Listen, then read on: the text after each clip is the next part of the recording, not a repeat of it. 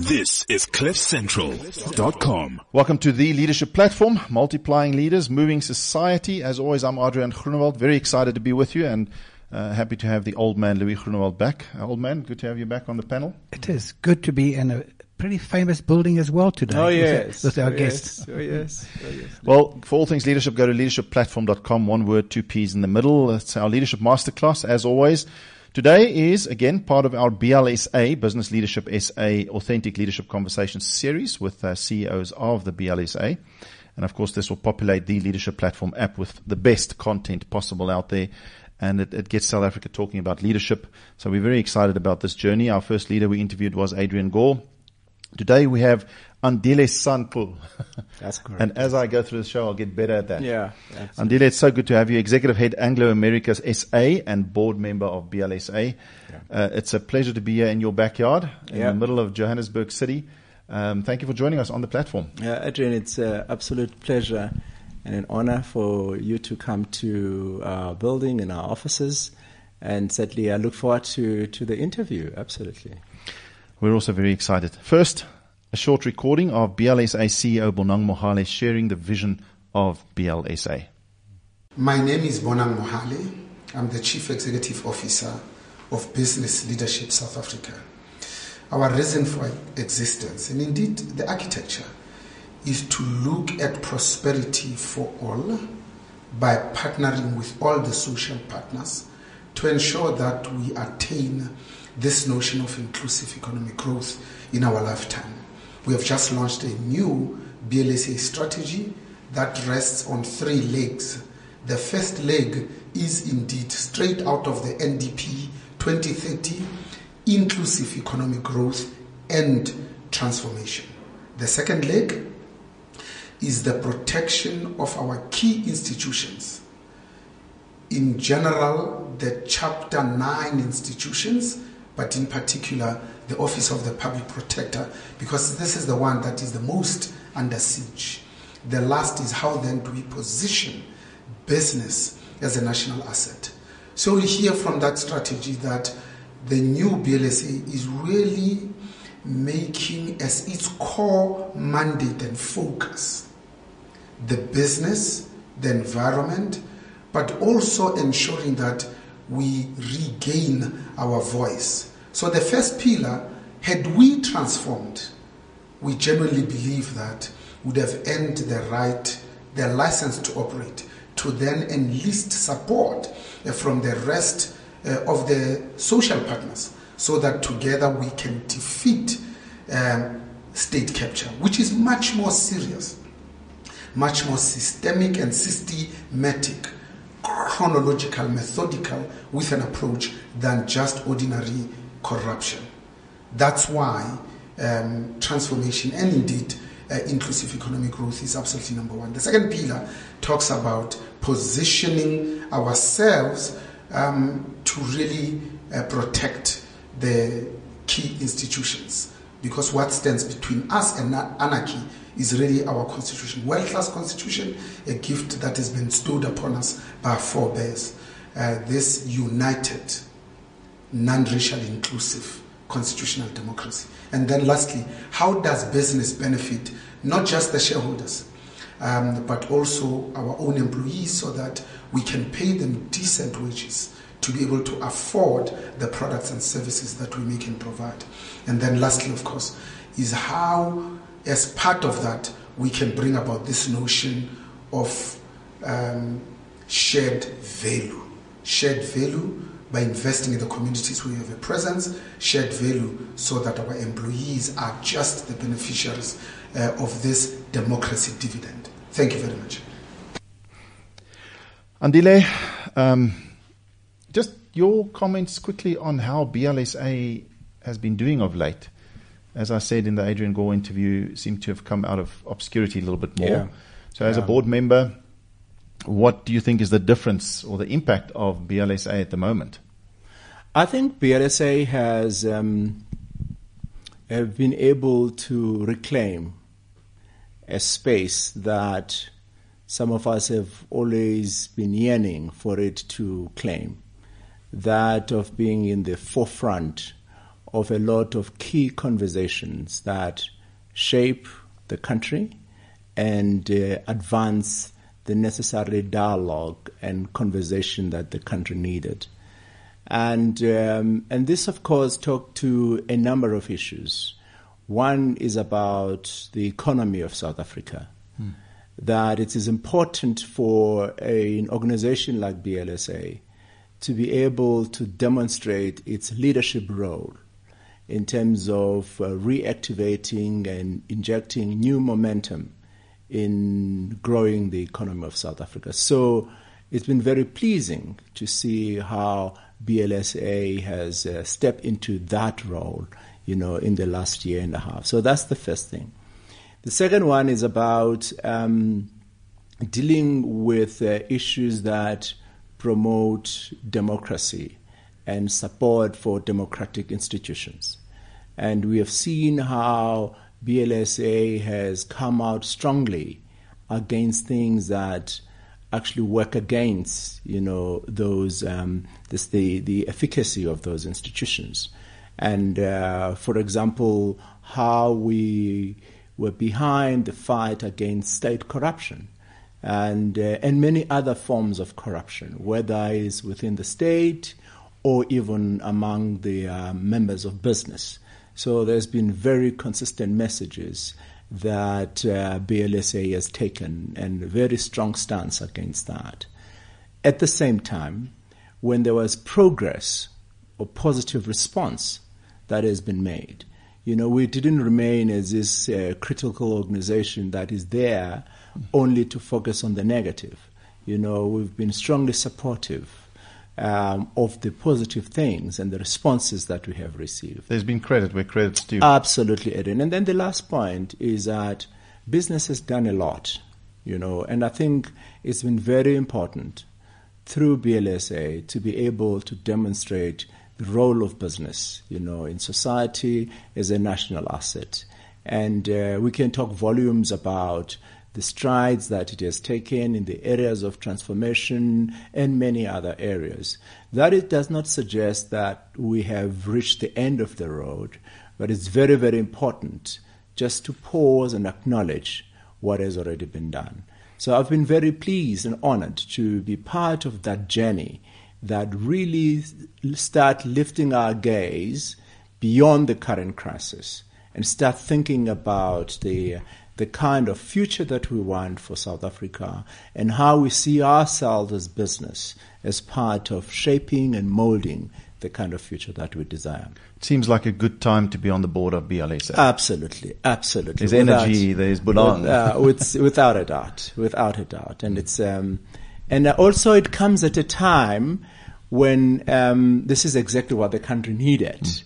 You know, the timing could not have been this perfect and uh, we're actually quite pleased um, to, to, to be part of that. And it's also part of building a legacy of that whoever comes after us, you know, will be able to say their, their forebears started this journey and took it to a certain point. Absolutely. Andile, I look forward to chatting to you about a couple of exciting things, the reimagining mining, um, you know, the, the the big picture role that that uh, Anglo American plays and can mm. play.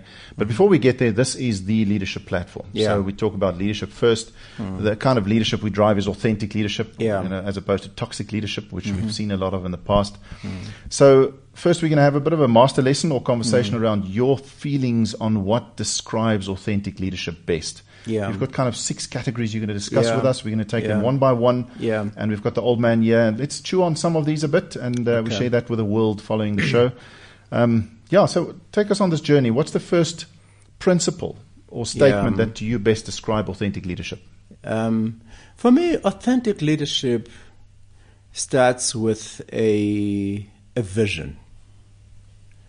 A leader is someone who must have a vision. And that vision uh, must be a, a personal vision. You must have a vision of what it is that, first of all, as a leader, you want to become. Okay. And two, um, this vision needs to be written down so that those that uh, want to see it or want to support it uh, can see that it is a well articulated vision. It is clear. It is also possible that the vision may be started by one leader, but it can transcend generations. It does not have to be fulfilled in one lifetime, but it must be able to generate sufficient energy, momentum, you know, and strength for others to be able to follow that. So for, for me, um, the, the, the issue of the vision is so important that the leader must be able to defend it. So that even if the vision is delayed, the leader must have the conviction that it can never be denied. Uh, sometimes the pursuit of the vision, you know, you do suffer a lot of setbacks, but uh, you need to pursue it.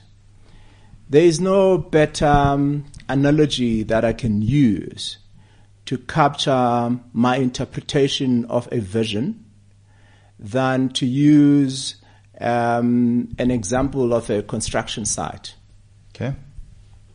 In a construction site, if you start picturing it, there are, there is a lot of earth moving equipment. There is a lot of dust. There are so many activities that are taking place in this construction site.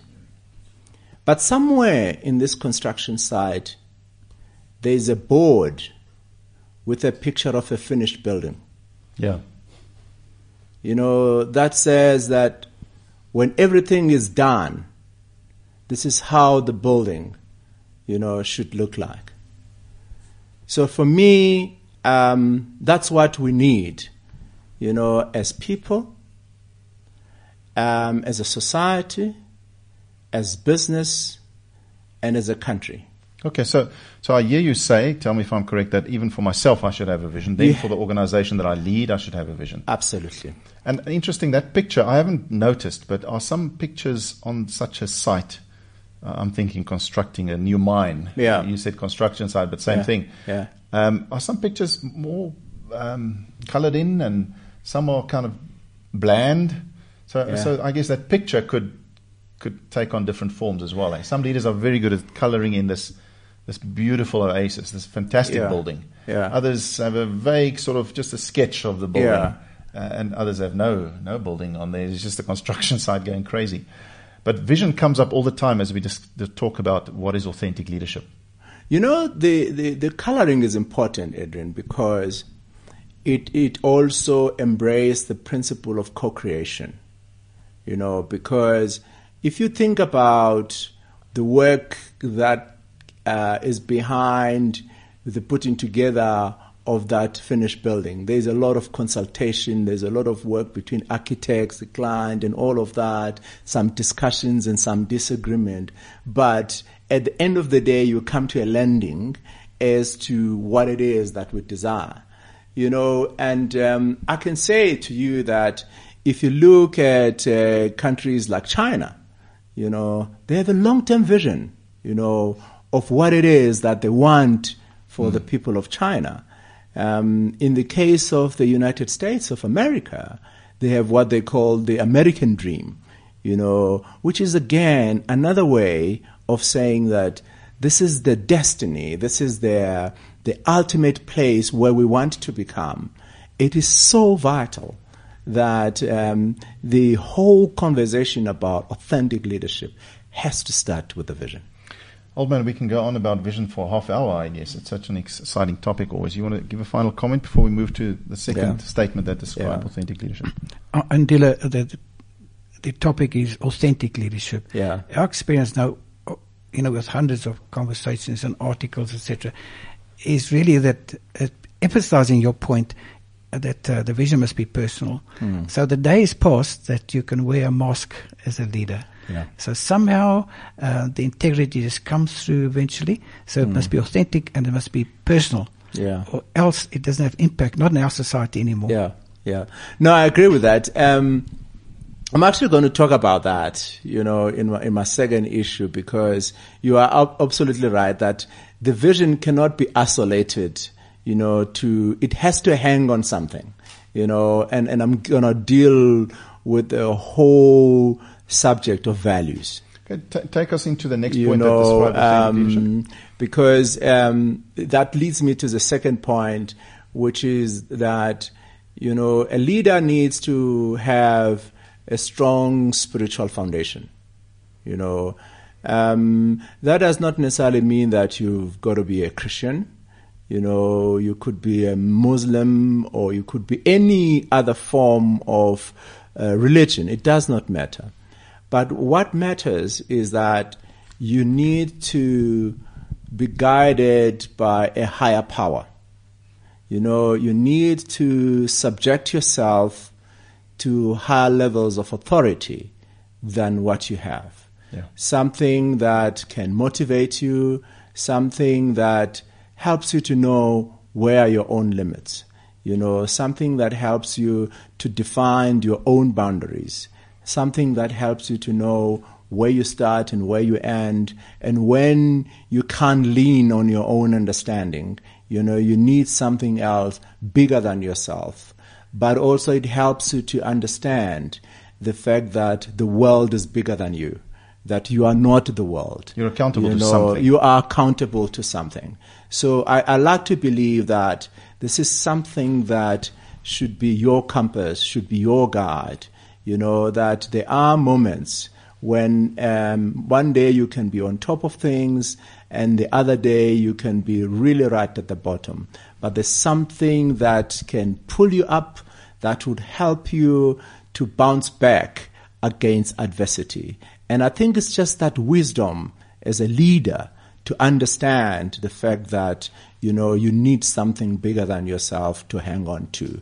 So for me, it's, it's just something that as a leader, you need to, to acknowledge, accept, and live by.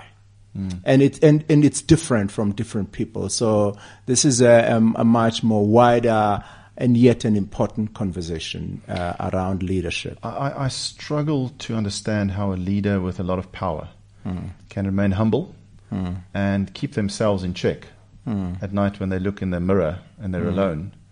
And there's not a lot of people above them that hold them accountable formally. If they don't have that sort of Hmm. Yeah. foundation, that belief, that that spiritual Yeah. um, root or roots. So, so uh, I, I think that can really help keep you authentic. Yeah. Okay, old man, comment on that quickly. Yeah. Andile, we really appreciate that point. Our Yeah. experience has been that almost every, and I mean almost every authentic leader we come across has a very deep rooted spiritual feeling. Yeah. They may interpret different ways. Uh, it's another word for humility. Now, people, when people say they're humble, they're probably not. Yeah. But what you're really saying is defining a certain kind of humility. Yes. Realizing it's always a source to your Yeah. strength, something bigger source. I think it's a magnificent, important point. Nowadays, it's being recognized far more. Yeah. People are, uh, all the experts are saying, uh, academics as well, that you need to find your inner self. Mm. Yeah. And quite frankly, that should be rooted in a far bigger spiritual reality. Mm. Or else, I'm not sure where you, you can, how you can cope with what happens out there. So you, you pictured it very, very effectively. Thank you. Look, I, I agree with that. I mean, um, for for me, I mean, just to picking up on the point that uh, Adrian was raising about power. You know, the, the the fact of the matter is that you can have it today, Adrian. You can lose it tomorrow. You know, um, because organizations go up and down. You know, but one thing that can center you, that can help you to bounce back, that can help you to find yourself. You know, it's just this deep connection you know that is uh, is based at a at a spiritual level and fact that it forms the basis of other people connecting with you you know um, it's it's really those things that people feel that they they give you the permission to lead them. Yeah. you know because leadership is not only about entrusting yourself.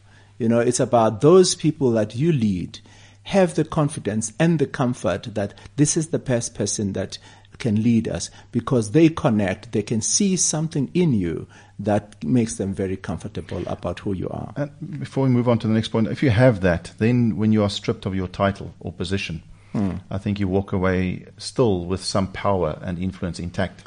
If you Yeah. don't have that anchor Yeah. and you walk away from your title and position, then you Yeah. really become nothing. Absolutely. Andile, what's the next point that describes Um, leadership? The other one is um, it's about standing for what you believe. You know, um, th- this is um, something that you need to accept as a leader that you're going to experience headwinds. You know, you're going to experience opposition, and um, and not everything that you push ahead would be popular. You know um, but you need to be very steadfast in your convictions and your resolution you know without necessarily becoming dictatorial about it but um, you must understand that as a leader sometimes you have to stand alone you know and other people would follow. But uh, you need to follow the dictates of your own convictions. And if you believe that this is right, you've consulted, and even if everybody does not like it, and uh, you need to accept that there is a cost to leadership, and one of those costs is just uh, it's a lonely journey that you've got to take, you know, and other people would follow. And um, there's no uh, better example that I can think of, you know, than that of a Christian faith. You know, when Jesus Christ actually had to make some of those journeys alone, you know, before the rest of humanity followed, you know, that to me is leadership. So when you step into the position of leadership, uh, that's one of the things that you've got to accept that it comes with the territory. That um, there are some truths that you believe that you've got to defend and you've got to live by. And even if later on people say, ah, you were right, you know, but in the beginning, when you started, you were alone, but you, you, there was some, that's why it's also linked to this vision. That's why it's also linked to this thing about the spiritual connection, because that's what keeps you, that's what sustains you, even during those times. You know, people will say, yeah, we didn't believe you, but now that you see where you've taken us, ah, we think we're right. There are other things that you can also miss it. You know, let's let's let's let's also look at, at both sides, you know. But then when you've missed it, you must have the humility to say, you know what, I was wrong. You know, um, and it's a lot harder for a lot of people to do that. But that's the price of leadership. You know, if uh, all that I'm saying is that your leadership comes at a cost. You know, and and you also need to accept the fact that the the kind of uh, expectation that uh, people that you lead in society in general expect of you as a leader is higher than every other person, you know. So these are some of the things that you need to accept Yeah. that they come with uh, with being a leader. It's not easy because you are as human as everyone who follows you. Yeah. But there's high expectation of you. exactly. And that load is not just romantic. It's, Yeah. a, it's a difficult load Yeah, to carry. yeah. Uh, but but yeah, let's take in that third point. Um, stand by your convictions, by your beliefs. And maybe a final point is that I don't think that this thing about leadership is, um, is is indivisible. In other words, you can't be a leader at the workplace and think that when you're at home or when you are in church,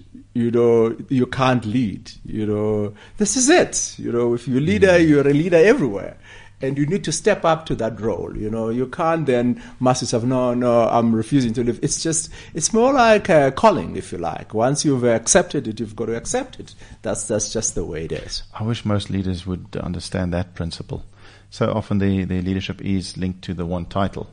No, it's not. And everywhere else they just sit in the back seat. No, no. But it's not that simple, not that easy. Yeah. Andile, thank you. What's the fourth point that describe authentic leadership? Um, so this one, I mean, it's a broad subject of values, you know, which I had said earlier. that I want to come back to you, and um, and I'm not going to discuss all of them in detail, but I just want to surface them.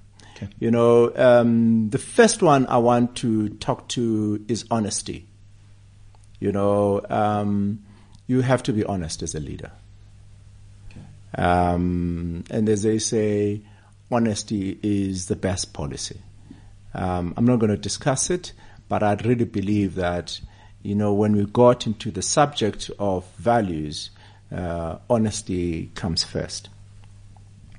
The second one is hard work. You know, um, you can't expect people to do things if you are not prepared to do them yourself. You know, so you again, it's about leading by example. It's about leading from the front. You know, you've got to dedicate yourself. If the team is there doing the work, you've got to be amongst them. You know, you've got to be able to, to show them the way. So you also have to, to put in the hours. The other one is, um, is discipline. Discipline is about yourself. You have to have self discipline, but also you need to uh, lead in a manner that allows people to know that there are things that you're prepared to tolerate and there are things that you're not prepared to tolerate. So, as a leader, you need to be able to make sure that everybody feels that they are. Uh, the environment, you know, encourages discipline, and they are motivated on their own. The other one is um, is around hearing the voice of everybody. Hmm. You know, as a leader, you need there can't be people that whose voice matter more than others. You know, it's always amazing that the, those small voices, those minority voices, that at best of times are the dissenting voices, are always the ones that are actually right. You know, so as a leader, you need to be able to step back and say, look, can we give everybody a chance to say something? You know, not because you speak a lot and other people speak very little, that we tend to have bias to those that uh, you listen to everybody, you listen carefully, you listen actively, you know. And if there are things that, uh, if there are people whose issues feel that they have not been properly ventilated, you know, you need to follow up on those, you know. So leadership is about this inclusivity, it's about listening to, to everybody. The other thing about leadership is um, transparency. You have to be as transparent as a leader. You know, there can't be issues that you feel that other people must know, other people should know. You know, people must feel that, you know, it's, it's part of being authentic. You know, you've, you've got to be transparent. You know, you need to feel that you need to share things with people people need to know what's happening and what's not happening. And if they ask you, say, listen, can you come in and can explain what this means? You know, you, you can't raise yourself to a position where you say, I don't think it's, it's, it's your business to, to know that, you know. So you need to be that kind of leader that is transparent. And transparency goes hand in hand with accountability. Mm. You know, you've got to be an accountable leader. You know, um, so you need to be able to say um, at every structure, it could be uh, your weekly office meetings, it could be your excos, you know, it could be at home, it could be in the boards, but you've got to be the kind of leader that feels comfortable with being accountable you know, and that to me is what inspires confidence and it's what really motivates people to say, look, you know, there's nothing that he's hiding behind. You know, everything has been put on the table. Then the, in this category, the last one I want to cover is respect. Mm. Um, respect starts with respecting yourself. Mm. You know, there are many ways in which you can show that you respect yourself. One of them is um, being punctual. You know, that's part of respecting yourself. You know, and um, so you can't do things or expect from people to do things that you can't do them yourself.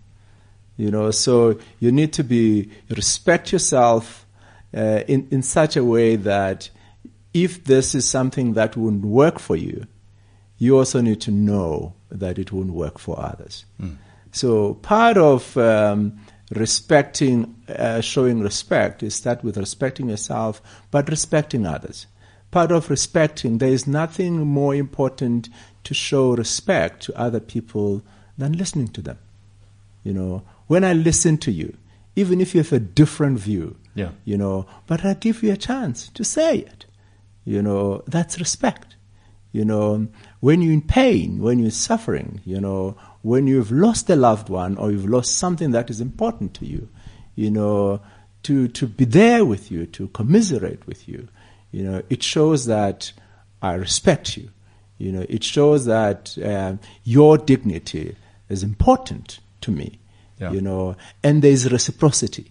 You know, when you do that, you know, uh, people then feel that, look, this is the leader that we feel comfortable. So these are some of the things Okay. upon which the whole principle of authentic leadership is predicated. Yeah, I mean, so, so strong value system, strong values that you subscribe to as an authentic leader, as a leader, Yeah. and that's what holds you authentic. It link, links very strongly to the spiritual undertone you spoke of. yes. Uh, but Andile, I mean, powerful values that you mentioned. It almost sounds like a leadership success recipe, a life success recipe. Mm-hmm. Uh, honesty, hard work, discipline, listening to all voices, Mm-hmm. linking in with the respect one is strongly, being transparent, accountable. Mm. So powerful uh, values, which all of them deserve a conversation on their On own. their own, as you say. absolutely, absolutely. So thank you for that, L- Louis. Yeah. uh, One you want to highlight before we move on to the next point? I think in terms of the values you mentioned, um, it strikes me that that in a sense, if you understand what authenticity means, uh, the deep uh, rooted values based um, um, mindset, then these values follow automatically. Otherwise, you hardly think of being honest. Yeah. You just do it because Yeah. it goes down to who you are. It's what we call the inner, the inner me, the inner, Yeah. that inner person, which is a noble Yeah. place Yeah. to be. But Andile, au- au- authentic leadership is not about having these values. Yeah. Surely, it's about actually being congruent and Yeah. and always aligning with them, Yeah. which is not easy. And always, I have this conversation with leaders. Uh, what looks accountable to you and the people who have the same view from where you sit Yeah. can look very different from the poor guy out there in a poor community looking up Yeah. towards the leader way you know high up in the building Yeah. um, so, so we you know the lenses we have on Yeah. Can can Im- impact our perception of what each of these values mean in fact No, no, both, both. I mean, both the point that Louis is making. I mean, let me just start there and say that, um, you know, when you practice these values uh, consistently, business success comes. It's just amazing that if you do all of these things, uh, personal- uh, personal success. personal success comes. You know, so there's there's um, there's no question about it that you've got to do them, you've got to practice them, and uh, but then the rest of success comes. But to your point, Adrian, they are not easy. You know, and um, and it does not mean that because you believe in them, you're not going to be challenged, or there are no gray areas. You know, sometimes you will sit in the boardroom there are those decisions, you know, that bring into question, you know, uh, these kind of values, you know, even among your fellow board members, even amongst your colleagues, you know. But then, as a leader, you, you need to be able to remind everybody and say, what is it that matters? What it is that, what is the glue, you know, that pulls us together?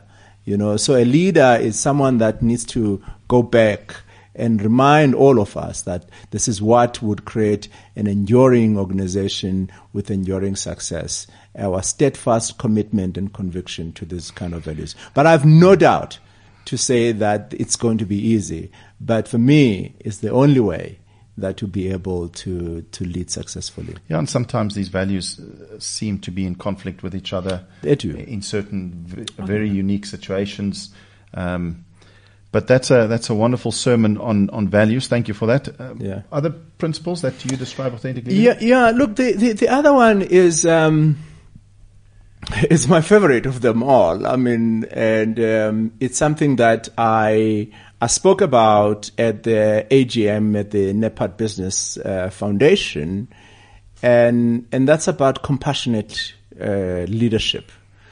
Um, I like that principle when I read it. I- There's something deep and powerful in it. Yeah, uh, that that to me is um, by far one of those um, principles that I think going forward in society and in the world um, we need to pay more attention to.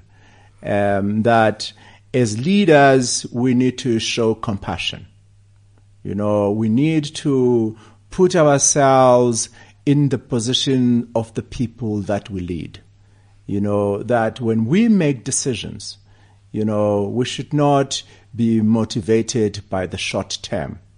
You know, we should take into account, you know, the long term picture uh, in mind and that the quality of the decisions that we make must also be informed by the reality and the context in which we live and which our own people, uh, whether it's it employees or communities, live. So for me, that is important. And I want just to um, anchor this on, on two examples that, from our point of view as Anglo American, uh, we've tried to live out, you know, this, uh, these, this principle of compassionate leadership. Around the year 2000, um, we experienced a big problem around HIV and AIDS, you know, and um, it was ravaging the country and it was beginning to have a negative effect on our employees. And we looked at this, and, and you must remember, Adrian, that we took this decision to invest and address this problem before government did. You, were the first organization, Yeah, I think. yeah, um, and and we did it because we believed in it. We, we, it's one of those things that you do them because it's the right thing to do, you know. And that to me is um, what I think it's, it's it's compassionate leadership. Even though in later years, you know, it had benefits to us as an organization in the sense that we had a healthy workforce, a committed workforce that was able to see that this is a caring organization. But uh, we rolled out ARVs, you know, we tested people, we counseled them, and we're able as well to roll out the treatment to their families, you know, and and we believe that it's when you start looking at compassionate leadership, not as a CSI kind of initiative, but something that is strategic to your business.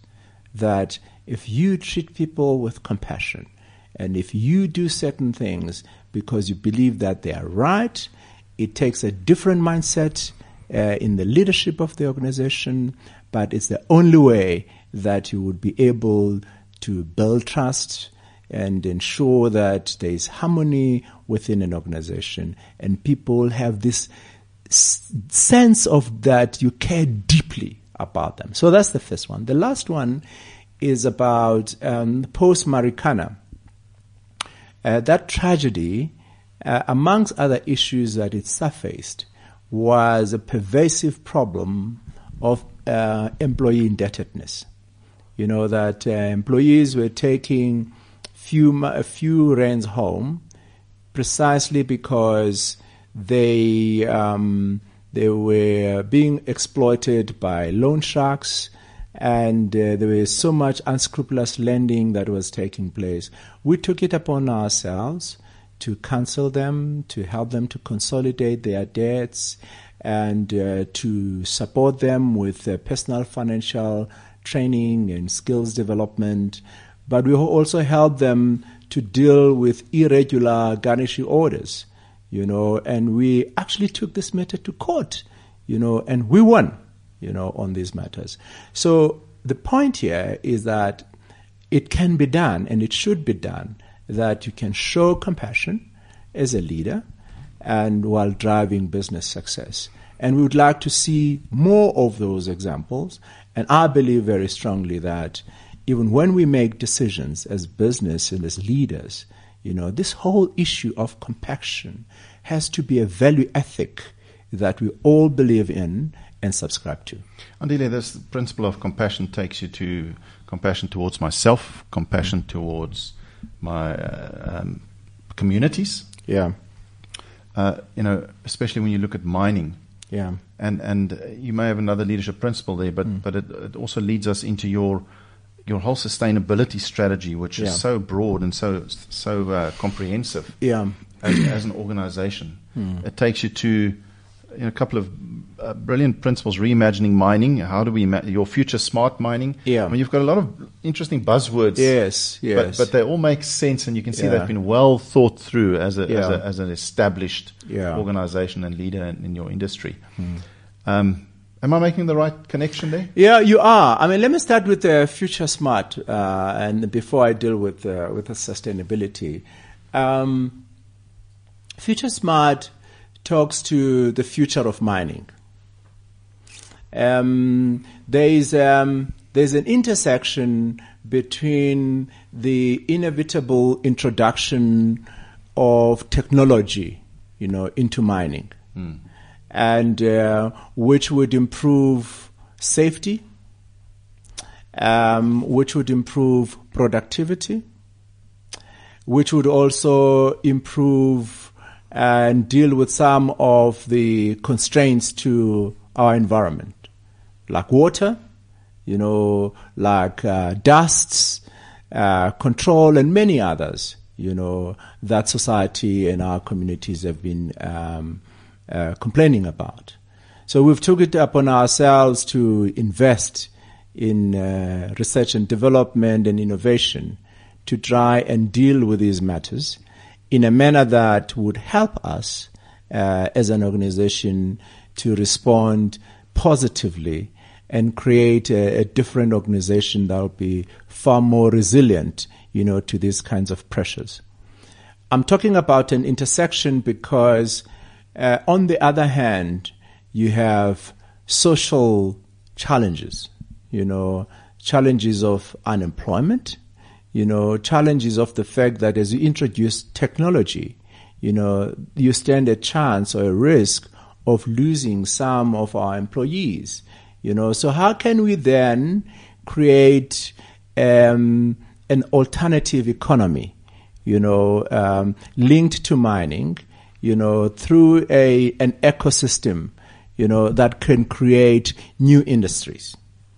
You know, that for example, if we um, want to introduce a waterless mine, you know, what other industries can we develop, you know, to support that? Around that, know, yeah. around that. So, so I, I think it's it becomes exciting in that way. The other one is um, is is the workforce of the future, the new millennials.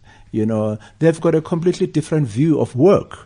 You know, um, they embrace technology, but they also are thinking differently. Whether do they want to be employed or do they want to be part of a mining value chain? And if So you don't have this attitude as a business, you'll lose the millennials. you will lose the millennium. So, so the future smart talk to that spectrum to say, how then do we engage in a conversation with government, with communities, with uh, with uh, with uh, with trade unions to accept the inevit- inevitability of this introduction, but to make it something that is positive for us. So, so, so that that to us is is what is uh, exciting uh, about Future Smart and um, the our social our, our our social and enterprise development strategy as well is linked to that.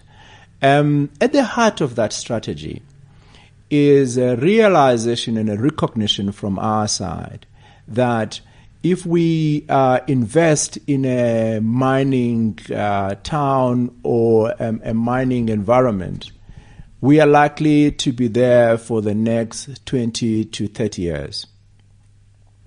And we have done at a technical level a lot of research and a lot of investment to say what is the life of mine uh, that we would we were going to be mining there over, and uh, what is the nature of the geology, and uh, what is the nature of the production that we are going to be harvesting over that period. But linked to that, we don't have a long term um, socio-economic development strategy to say if we are going to be, say, for example, one of our operations, we're going to be in Venetia until 2043 or 2044, we can tell you with some fair amount of granularity and confidence uh, the ounces that we are going to be producing in 2030, 2033, etc., etc. So the whole idea of our SDG strategy is to mirror that, to say In the communities, yeah, yeah. to say on the side of the communities, how is that picture going to look like? What kind of uh, a community setting are we going to have? It's all linked to this vision, you know, that I was talking to you about Can I just earlier. try and make it sense in my mind? So, so, so we're going to be here for 20, 30 years. yeah, Then we're going to put the mine on care and maintenance. We're Yeah. going to move out. yeah, How can we strengthen the communities around the mine, but Yeah. in such a way that they can be self-sufficient when we leave? absolutely. Th- th- both points, Adrian. It's it's both points to say um, what is it that we can do now, you know, to make sure that we improve the quality of life and enhance the benefits that communities can extract out of mining during the life of mine. But at the same time, start thinking about the inevitability that at some point, whatever it is that we are mining would come to an end. You know, so what, how can we make those communities self-reliant? So our, our strategy really talks to that. And the last part of that is, um, is a long-term strategy around people you know, a, a people strategy that says, you know, the, the workforce of the future is going to be different. You know, how do we respond to that? You know, the pool is shrinking. How do we make ourselves an organization uh, or an employer that appeals and attract that talent? You know, it's that kind of work that um, uh, we are we are busy. Because the perception from this side, sorry, Andile, is very much that uh, Anglo American has shrunk. Yeah. So why would I want to go work for them? Yeah, But then if you come with a progressive yeah, um, approach, I mean, you Yeah. mentioned things like healthy environment, which Yeah. one expects in mining is a big Yeah. thing. Thriving communities, that's what you're explaining here, which which I love. But the question is, how do you ensure that that intensity remains there for those 20, 30 years and that it becomes a thriving community, even when you leave? And trusted corporate leader, of course, Yeah. wherever the word leader is mentioned, that, you know, we sit up straight. Yeah. We perk up. So, so those things, and then you put some interesting goals next to it, very Yeah. specific goals about the schools in our communities Yeah. must be in the top 20% Yeah. in the country or something. Sure, I mean, sure. some real um, tangible. Yeah. What what were some of the others that stood out for me? I mean, the school one stood out for me. There were Mm. two or three others, which says, okay, we've got to we've got to mobilize our workforce, and they've got to see this vision, and we've got to communicate it all the time, Yeah. day in and day out. Um, Yeah. But but I mean, on the point about Anglo American shrinking, I mean, um, look, I, I think you've got to look at that into context. I mean, uh, if you look at twenty or thirty years ago, uh, Anglo American used to occupy 60 or 70 percent of the Johannesburg Stock Exchange. And um, for other people, Anglo American was South Africa. You know, um, um, that Anglo American will never come back. You know, um, but it does not mean that um, we are shrinking to a point where South Africa is not important to Anglo American. It remains very important. And uh, but we have streamlined our operation in such a way that we are better focused on certain commodities, and two is that we focused on high quality resources. You know, but where we can mine them very well, and we can create um, longer and enduring societal impact in those areas, and hence the focus that I'm talking about. And and two, uh, we have indeed thought long and hard about what it is that would make a difference in the lives of communities uh, for the long term, and uh, education, you know, uh, sit at the top, you know, of the pile in that regard. The other point I want to make is that when we come to developing these uh, community strategies, I want to go back to that principle of co-creation. You know, this is something that we will do uh, alongside communities. And uh, it's about defining the end state, you know, what it is, what is our vision, what it is that we would like to become. You know, we don't want to impose that. You know, we would like to work alongside our communities to secure a buy-in and support. And, uh, and again, going back to that example of the construction site, you know, we would like to be able to say, uh, what is the uh, picture on this board in relation to that community? So that even if some of those things we don't do them ourselves, you know, we partner with our suppliers or even with third parties, but the vision is well articulated about what it is that we would like to become. Yeah, I'd see it more as you know, shrinking was a very negative way of putting it. Sort of a, it's it's aligning yourselves, uh, preparing yourselves for what lies ahead, and to Yeah. be much more agile and, Yeah. and, and stronger to, Yeah. to, to be more effective. I've got a great deal of respect for Mark Cutifani, who I've interviewed, met more than once, I think. Um, so I think it's, it's about doing bold things, Yeah. not being trapped in. In the perception of who we should be Yeah. and what the world expects us to Yeah. be, Yeah. it's about what we must be Yeah. uh, in order to be more effective. I, I um, let's just let's just move on from because you're a huge corporate citizen. The brand is magnificent. So if we take the last few minutes, because time passes too fast in these conversations, Yeah. and and just talk broader. Yeah. Uh, you're not just you know executive head of Anglo American South Yeah. Africa. Yeah. You're involved at BLSA Yeah. and no doubt other forums and, and, and platforms Yeah. what are the challenges we're facing as a country? And and with that, I want to package the, the question: What conversations are we not having as a nation that we should be having? Yeah. Or are we so democratic and open and transparent? We're having all those conversations. Darn it! In fact, we're having too many conversations. Some of them don't matter so much. But your, just your views on the broader picture at the moment, Andile. Let me start with um, an initiative that I think is um, is a subject of uh, an interview on its own, um, which is some work that we've been busy with um, as Anglo American, together with uh, other partners, including BLSA, and it's about the scenarios for South Africa for the year 2030 to say In line with the, the development plan, national development it's actually plan. quite coincidental, you know. But the question that we've been busy with, it's a project that we've been busy with for over a year to say what would a socially cohesive South Africa uh, look like and to what extent is it attainable, you know, by 2030.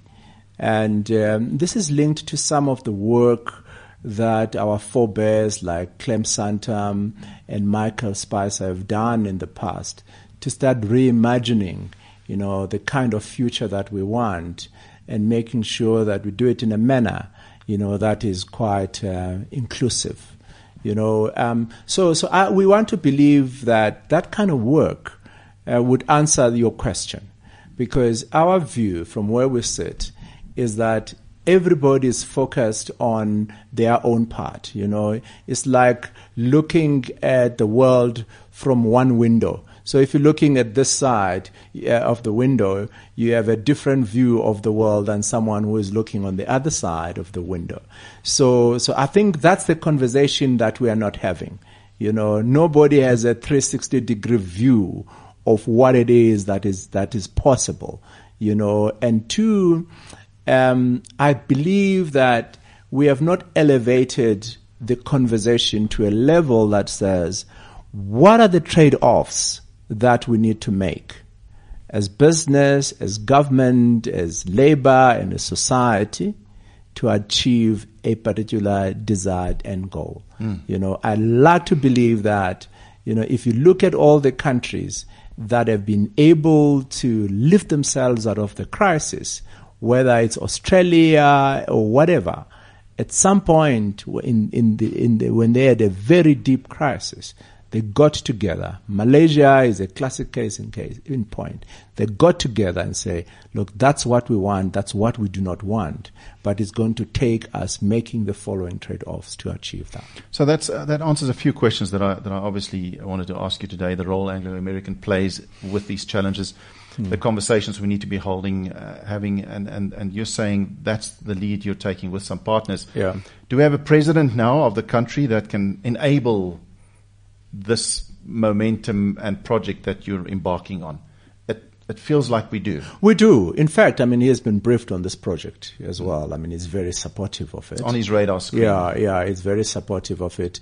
And uh, and and if I can be more specific, for example, about the mining industry, Um, we've also been fortunate in that you know, we also have a counterpart, you know, on the other side, you know, that we can have um, constructive conversations about how to grow the mining industry, how to make it competitive again. We don't have to agree on everything, you know, but a space has been created, you know, where we can put all these matters uh, on the table. So I like to believe we are in a better space you know, um, than we, we've ever been in a long time.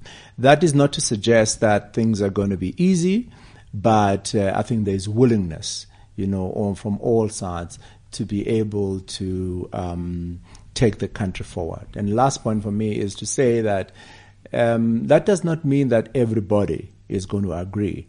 You know, um, I think in the days of the um, the um, the political negotiations, they came up with this term of uh, sufficient consensus, where sometimes you've got to agree with a cohort of people so that you can take certain things forward. So we have to, to look at it that way. But uh, absolutely, we're in a much better space. And old man, I want to bring you in here. You've silently been listening. And Andile, let's have the last three minutes on this. Yeah. We, we, we do come with great plans in the country. Yeah. Uh, some of the plans that you, you have as an organization Mm. internally, uh, you know, um, linking up to communities, your sustainability strategy, hmm. and, and so I can go on and on. All these things are only good on paper and hmm. in conversations hmm. and in boardrooms.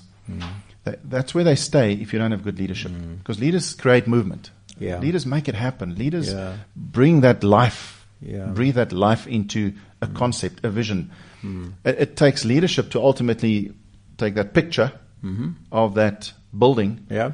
And then to make it happen up to detail Yeah. so that one day you take that picture off. Yeah. And there it is. We actually achieved it, folks. With a few changes in between, no doubt. Yeah. Mm-hmm. As you build it, in general, it looks the same as the picture. But so, how do we multiply more leaders and Mm. leadership in our country? We're doing our little bit. And there's a bigger vision we'd like to share with you, you know, off this platform. Mm. Yeah. How do we multiply leaders at greater speed so that we don't just come up with great national development plans Yeah. and great strategies, Yeah. but it actually doesn't translate into that final building? Yeah.